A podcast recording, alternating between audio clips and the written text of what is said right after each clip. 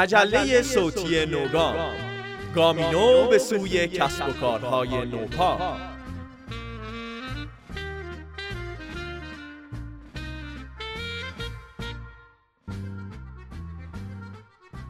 سلام و درود و دو صد عرض ادب و احترام به شما همراهان و میزبانان مهربون نوگام. امیدواریم حال دلتون خوب باشه و تو این آخر سالی که کم کم بوی خونه تکونی ها و رژیم گرفتن و برنامه ریزی های شغلی و فردی داره میاد از کنار هم بودنتون نهایت استفاده رو بکنین و ما رو همراهی کنین تا بتونیم اون چه که لازمه توی این زیسبون به وجود بیاریم. صد بار گفتیم که آخرش همین ماییم که برای هم میمونیم. والا آبش که سیل میشه می‌زنه مردم ما رو توی این سرما بیخونه می‌کنه. خاکش زلزله میشه سرپل زهاب رو به هم می‌زنه. بادش هم طوفان میشه خطای غیر انسانی ایجاد می‌کنه. از آتیشم که نگم جیگرمون رو خوب سوزون هجدهمین قسمت نوگام رو با هم بشنویم. گام خبری.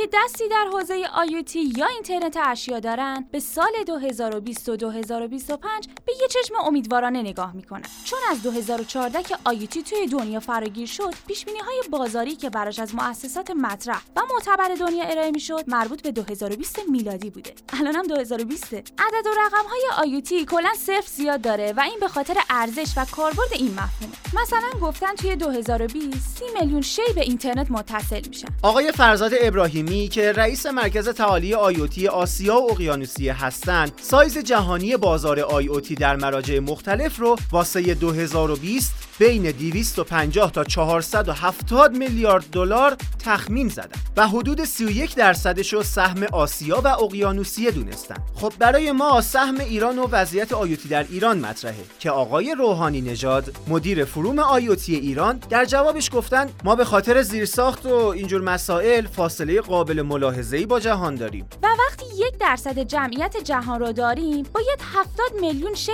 متصل داشته باشیم که 7 میلیونش رو فعلا خبر داریم وصل شده. ولی دولت باید زیر ساخت بده. حمایت بشیم و مردم هم باید به این تکنولوژی رو بیارن تا بشه کار کرد آخه. یه صفر از مقاصدمون کمتر داریم. چیز خیلی مهمی نیست فقط کاش بدونیم که از نظر ما اگر این صفر انتظار ما از دولت بود الان همه چی حل بود آقا.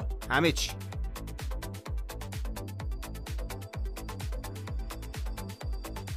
یه خبر فرامرزی هم بخونیم که نه یعنی فراتر از مرزه یعنی خارجیه. خب بی ارتباط به خبر قبلی نیست. مربوط به بیانیه وزارت صنایع و اطلاعات چین توی 2020 که گفتن آقا تا الان کلی کار کردیم برای شهر هوشمند. ولی الان می‌خوایم یه قدم خیلی موثر برداریم. اونم اینه که خدمات صنعتی و ترابریمون رو تلفیق کنیم با 5G اینجوری شهروندامون بهترین سرویس ها رو دریافت می‌کنن و لذت تکنولوژی رو بیشتر حس می‌کنن. اینو که گفتن بعضی خبرنگارا یه نگاه کجی بهشون انداختن و دست به قلم شدن. که چرا به بهانه گسترش فناوری و رشد میزان کیفیت زندگی مردم می‌خواین اونا رو زیر ذره بگیرین و هر لحظه تحت نظرشون داشته باشید مردم چین دودل شدن که کی راست میگه؟ ولی خب دولت چین برای دیتا گدرینگ و اهدافش با شرکت های مثل هواوی علی بابا همکاریاشو بیشتر هم کرده و داره به تعداد حسگرها و پوشش مخابراتیش اضافه می‌کنه و به طور موازی رسانه های بسیاری هم دارن مخالفت می‌کنن. این وسط باید شاهد باشیم ببینیم مردم چی کار می‌کنن. دولت برای اعتماد سازی کاری نکنه ممکنه ضربه بدی به پیکری اقتصاد چین به خاطر مخالفت مردم با این وضعیت بخوره. یک ممیز 386 میلیارد نفر شوخی نیستا؟ برای گردشگری مطالب زیادی میشه نوشت. از اهمیتش، سود خالصش، اشتغال زاییش و اینا. از طرفی چند وقتیه که می‌بینیم داره تمایل به استارتاپ های گردشگری زیاد میشه. با حمایت های خوبی هم میشه ازشون. پژوهشگاه میراث فرهنگی و گردشگری هم معاونت فناوری و کاربردی سازی رو تشکیل داده که از استارتاپ های فعال توی زمینه هایی که به میراث فرهنگی، گردشگری و صنایع دستی مربوط میشن حمایت کنه. اگر شیوه حمایتیشون پیوسته باشه، استارتاپ بعد از طی فرایند مربوطه توی مرکز نوآوری پژوهشگاه میراث فرهنگی و گردشگری که توی خونه تاریخی سرهنگ ایرجه مستقر بشن. بنا به درخواستشون از ایده های آموزشی و خدمات مانیتورینگ پژوهشگران پژوهشگاه و مشاوره و جذب سرمایه گذار و چیزهای دیگه استفاده کنن. استارتاپ هایی که ناپیوسته حمایت بشن خدمات معرفی و مشاوره براشون فراهمه ولی هر دو گروه حمایتی به صورت رایگان در نمایشگاه های داخلی شرکت داده میشن هشت استارتاپ الان توی خونه تاریخی سرهنگیرج مستقرن و 47 تای دیگه هم به صورت ناپیوسته تحت حمایت معاونتن. آقای خراسانی مشاور معاونت هم تاکید بر این کردن که استارتاپ گردشگری موفق میشه که پاسخگوی نیاز روز جامعه باشه. گام خلاق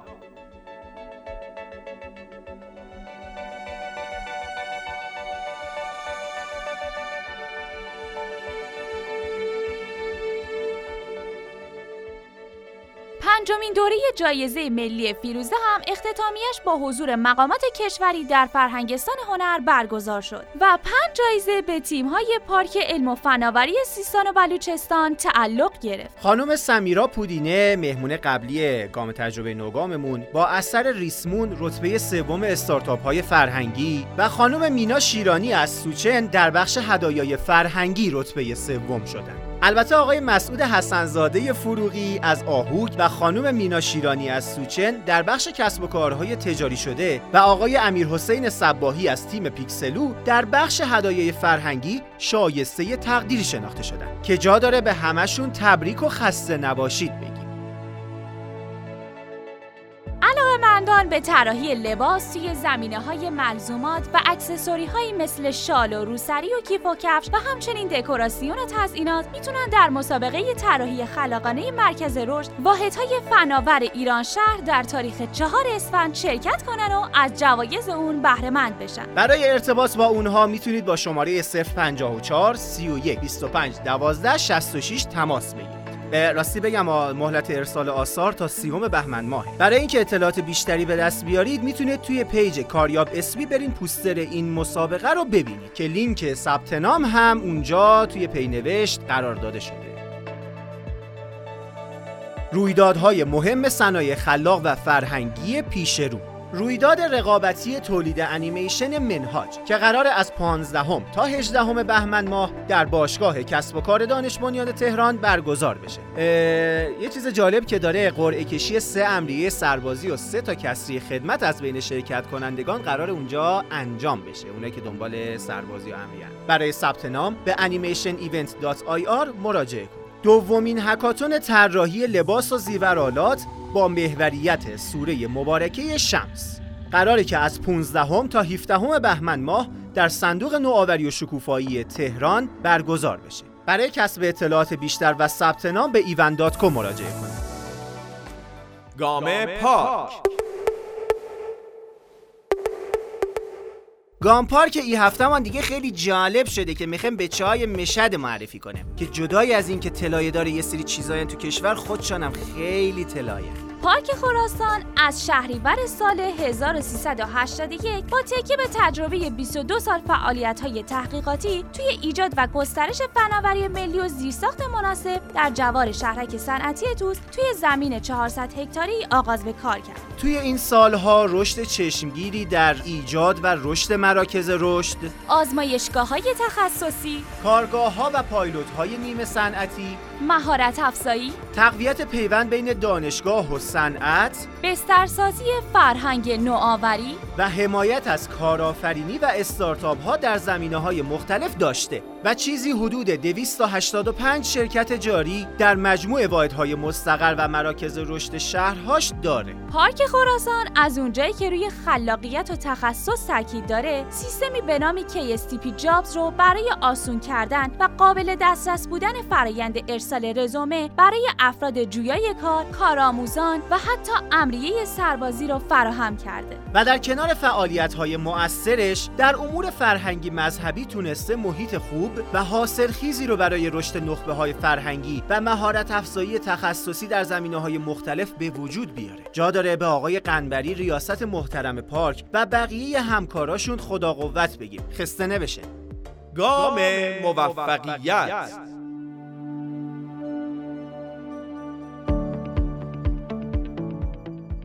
بوداتکام یک شرکت انگلیسی در حوزه سبک زندگی بود که یک فروشگاه مد آنلاین برای فروش لباسهای برند و بروز بود. ارنست ملمستن یک سال بیشتر نتونست مدیرعامل استارتاپش باشه چون دیگه استارتاپی نبود که مدیرعامل بخواد پاییز 1999 چند سوئدی خلاق و خوشفکر برای فروش اینترنتی لباسهای برند توی لندن دفتر مرکزیشون رو تأسیس کردن و توی مدت کوتاهی از یه دفتر با چهل کارمند به هشت دفتر توی شهرهای مختلف با 400 کارمند تبدیل شدن. اما اما سیاست های غلط مالی و همون مشکل حسابداری همیشگی دوستان رو از عرش به فرش کشید. در حدی که از 135 میلیون دلار جذب شده 80 تاشو وقتی خرج کردن که یه دونه جنس هم نفروخته بودن. بوداتکام می‌خواست سهم بازارش رو توی مدت کم رشد چندین درصدی بده. هنوز سایتشون آماده نبود که هزینه تبلیغاتشون سرسام‌آور شده بود. نوآوری رو فراموش کرده بودن. سایتشون به قدری سنگین و پیچیده بود که سرعت اینترنت جوابگو نبود. و این مشتری هاشون رو کم و کمتر می‌کرد.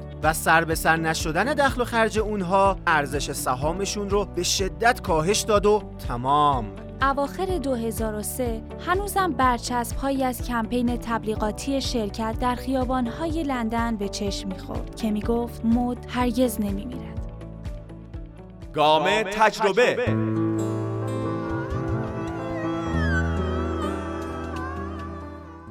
با عرض سلام خدمت شنوندگان عزیز مجله صوتی نوگام.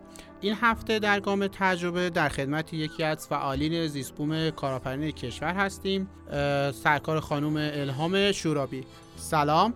با عنوان سال اول یک معرفی ابتدایی از خودتون داشته باشین برای شنوندگان ما.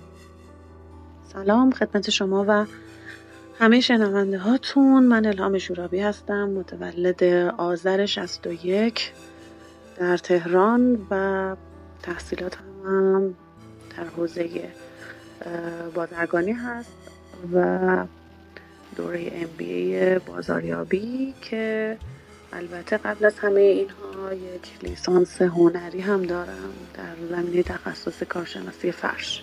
یه بیوگرافی از زمینه های تخصصیتون بگین که کار کردین. اگه بخوام از کارهایی که انجام دادم بگم خب به طور اتفاقی من در زمان دانشجوییم توی یک شهر کتاب کار فروشندگی می‌کردم و لوازم و تحریر میفروختم. ولی همونجا بود که متوجه شدم که چقدر بازار علاقه دارم دست تقدیر منو از اونجا جدا کرد و به خاطر رشته هنری هم که خونده بودم اون سالها وارد حوزه تبلیغات شدم. سالها توی حوزه چاپ و تبلیغات توی تهران کار کردم. شرکت تبلیغاتی داشتیم. و به مرور وارد یک شرکت در واقع خیلی بزرگ چاپی در ایران شدم که به اسم خانه چاپ و طرح بود. و همونجا بود که با شرکت های مختلف بین المللی که مشتری بودن آشنا شدم و وارد فضای IT شدم. توی شرکت هم که کار می‌کردم در واقع فعالیتم از تبلیغات به مرور تبدیل شد به marketing دوره‌های marketing میگذروندم و علاقمند شدم که بتونم این رو کاملتر و علمیتر یاد بگیرم. به خاطر همین وارد مجددا فضای اکادمیک شدم و دوره بازرگانی رو گذروندم تا دیگه نیاز پیدا کردم که در واقع MBA هم داشته باشم که تکمیلتر شده باشه و بتونم مدیریت هم بکنم. این اتفاق خجسته رو در و MBA بازاریابی دارم. این می‌تونم بگم که مسیر شاید به نظر از دور ناهنگونی باشه ولی واقعا همه این مسیر منو هدایت کرد به پله بعدی. از چه سالی فعالیتتون آغاز کردین؟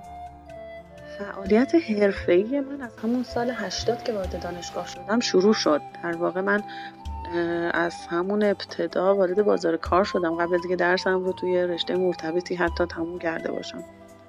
فکر می‌کنم که توصیه من اینه که دقیقا به سبک شرکت کشورهای پیشرفته و متمدن همه همین کار رو انجام بدن و حتما همزمان با درس خوندن حضورشون توی بازار کار یه تستی بکنن. ولی فعالیت marketing من در واقع از سال 89 شروع شد. به طور خیلی رسمی جدی و آموزش دیده کجاها فعال بودین؟ شرکت ها سازمان ها یا نهادهایی که باشون همکاری داشتین و می‌تونین برامون توضیح بدین؟ من با مجموعه شهر کتاب شاید شروع کرده باشم یعنی انتشارات خیلی جذاب.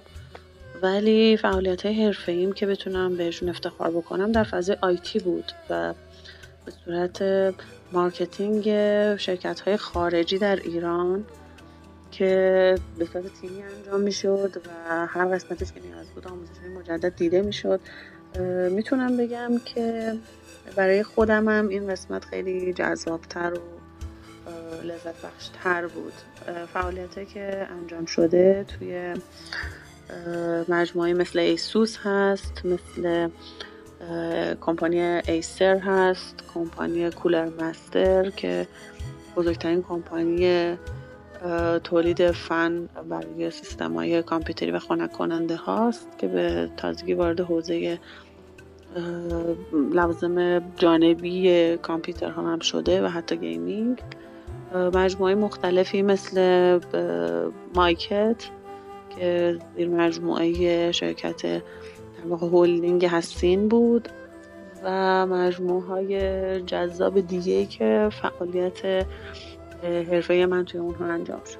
وقتی که از تجربه صحبت می‌کنیم شکست ها و ریسک ها قسمت جدا نشدنی از تجربه است. از شکست ها و ریسک هایی که تا الان داشتی برامون بگو.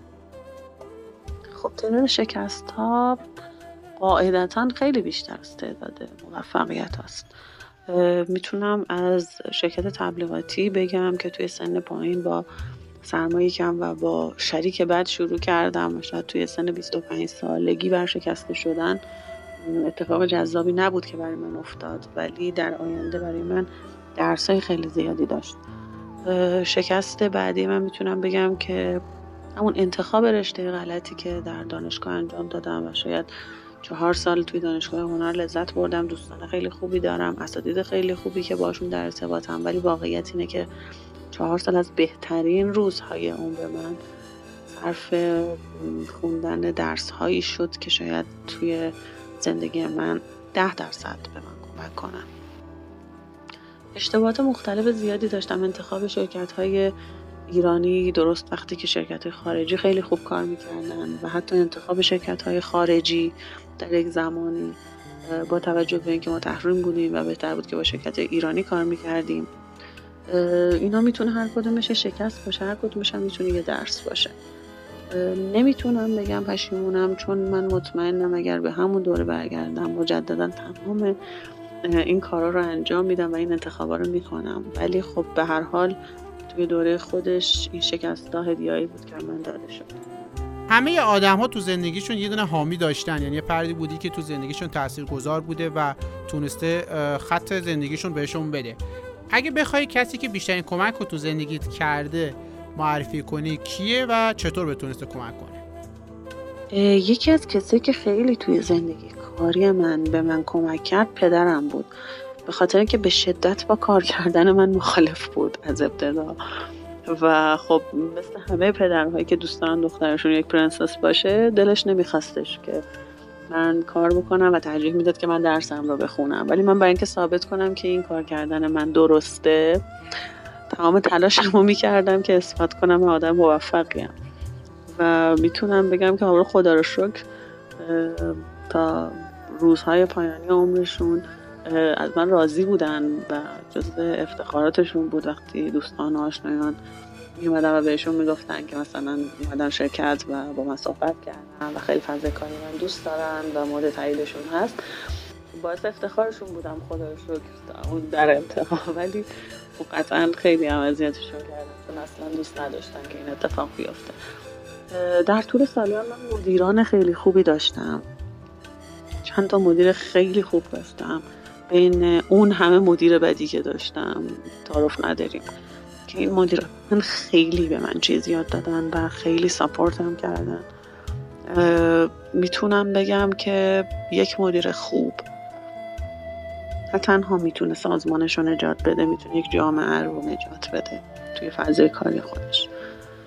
و نقشش انقدر قوی و پررنگه که می‌تونم الان بگم بعد از شاید 15 سال من هنوز مدیر 15 سال پیشم و یادمه هر از گاهی حالشون رو می‌پرسم و اگه بتونم کاری براشون انجام بدم حتما این کار رو انجام میدم و همیشه خودم مدیونشون می‌دونم.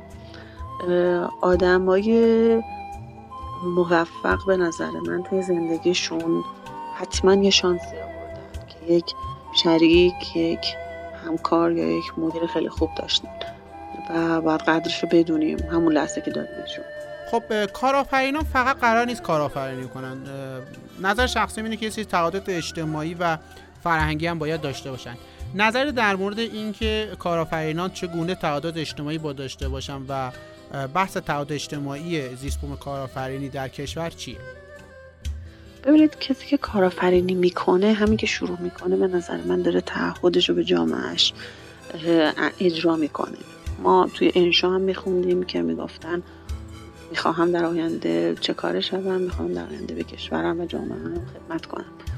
فکر می‌کنم وقتی موزل تمام کشورها از کشورهای جهان سوم گرفته تا کشورهای متمدن و پیشرفته مشکل شغله و بیشترین بودجه دولت ها و حکومت ها صرف ایجاد اشتغال برای آدم های اون جامعه میشه پس یه کارآفرین داره بالاترین میزان تعهد توی جامعه اجرا می‌کنه. عملی می‌کنه. ما به هر حال توی این جامعه هر کدوممون دوستش داشته باشیم یا نداشته باشیم توی هر موقعیتی که باشیم یک دینی گردنمون هست. و این جامعه یک مسئولیت رو به عهده ما گذاشته. اگر کارآفرینی بکنیم یه جورایی پنجاه درصد یا میشه گفتش یه قدم خیلی بزرگ برداشتیم برای اینکه این رو برگردونیم به جامعه خودمون. اگر کارآفرین ناموفقه بشیم حتی به نظر من باز یه چند درصد دیگه جلوتر هستیم به خاطر اینکه داریم به خیلی ها میگیم که این راه غلط هست و شما نیایید و اینکه یک تجربه خیلی بزرگ و هزینه هاشو ما میدیم جامعه نمیده و ما می‌تونیم که بازی حرکت یه قدم رو به جلو داشته باشیم. رو این حساب فکر می‌کنم نمیشه گفتش که وظیفه کارآفرین اینه که دینی رو که داره ادا بکنه چون این وظیفه رو همه دارن. ولی کارآفرین یه جورایی سر و گردن از بقیه بالاتر توی این ادای دین به نظر من. خودت آدم موفق می‌دونی چرا و چه اندازه فکر می‌کنی موفق هستی؟ من خودم آدم موفق می‌دونم نه چون واقعا یه لولی از خیلی از اطرافیانم بالاترم. به خاطر اینکه احساس می‌کنم اون کاری رو که توی زندگیم دلم می‌خواسته انجام دادم. آدم موفق آدمی نیستش که به نظر من همیشه بیست بگیره یا همیشه حساب بانکیش خیلی پر باشه. یا اینکه همه بشناسنش. فکر می‌کنم اگر توی یه ثانیه از زندگی بشینیم همون ثانیه می‌تونه برای من و شما همین الان باشه همین لحظه همین دم باشه. از خودت بپرسی آیا داری همین الان کاری رو انجام میدی که دوست داری؟ مثلا شما که از من سوال می‌کنی آیا همیشه دلت می‌خواست همینجا باشی؟ همین الان دلت می‌خواست همینجا باشی در واقع و از من این سوال رو بپرسی. اگر جوابت نه آدم موفق نیستی. ولی اگر میگی آره همین الان همین کار که دوست دارم و دارم انجام میدم من بهت میگم آدم موفقی هستی. ضمن اینکه هر کسی رو باید با متر خودش و با معیار خودش سنجید از نظر من. اینکه من خودم رو با کسی مقایسه بکنم کسب و کارم رو با کسب و کاری مقایسه بکنم. موقعیت اجتماعی رو با موقعیت اجتماعی دیگه ای مقایسه بکنم. این معیار خوبی نیست. به خاطر اینکه هر زندگی انسان هر کسب و کار هر جامعه ای شرایط خاص خودش رو داره.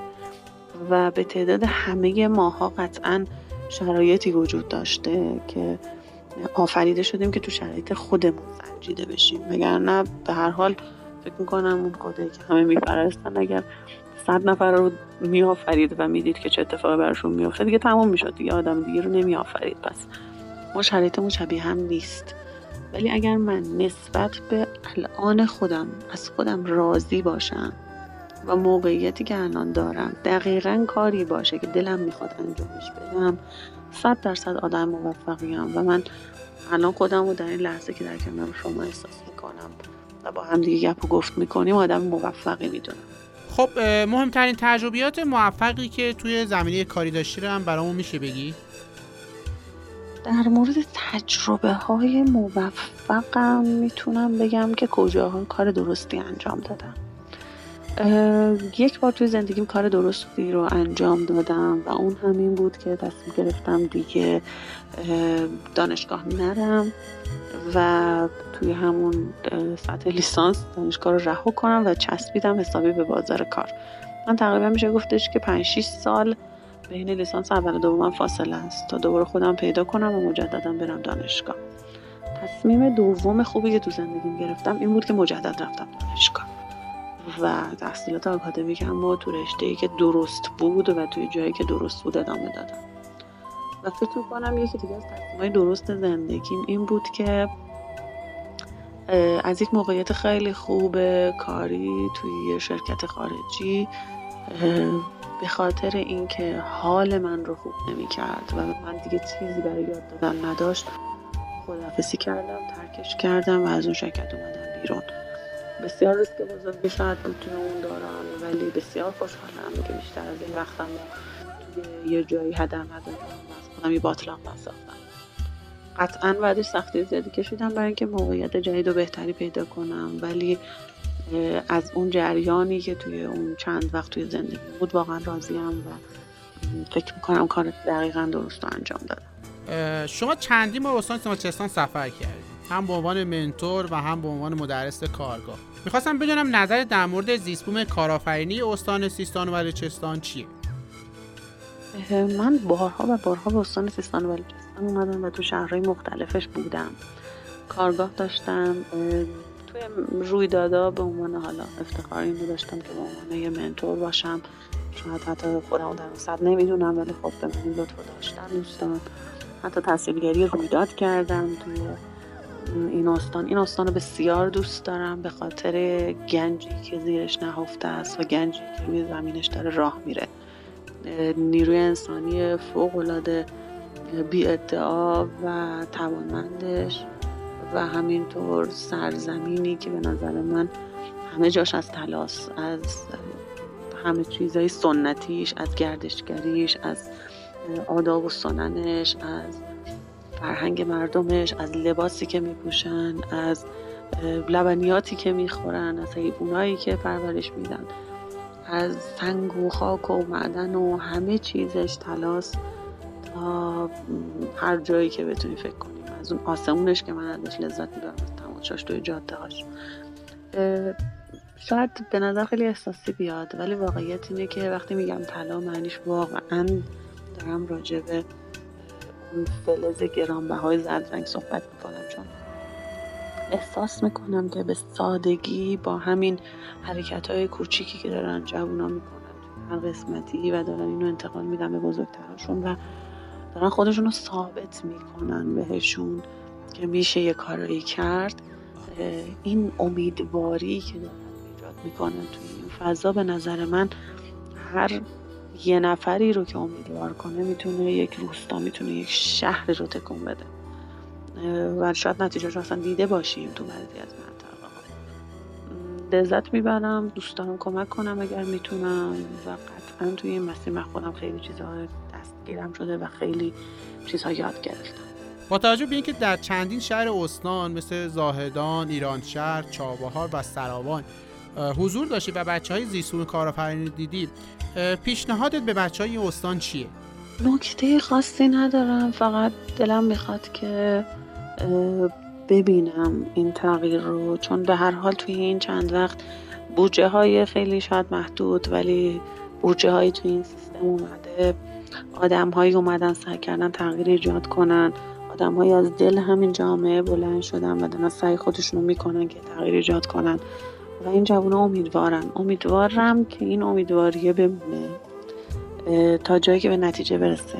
همه بشینیم و تماشاشو بکنیم و کیفشو کنیم از چیزی که ساختیم.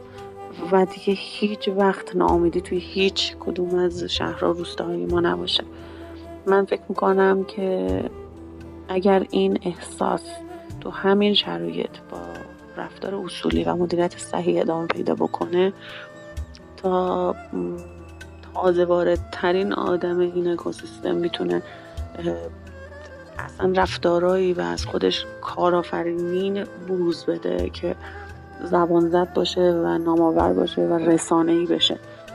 امیدوارم که این اتفاق بیفته این همه زحمت و بودجه و انرژی و اینها از بین نره و تا ابدم کیفشو بکنیم که کی شروع کردیم و ما یه جورایی بریم پوزشو بدیم که ما دیدیم که این تغییر اتفاق افتاد. اگه نکته هست که من نگفتم یا می‌خوای خودت بگی برای شنوندگان مجله صوتی نوگام در خدمتت هستم. یه صحبت دیگه ای ندارم. خوشحالم که با تو صحبت کردم و خدا نگهدار. سپاسگزار همه شما شنوندگان مجله صوتی نوگام هستیم. تا نوگامی دیگر بدرود.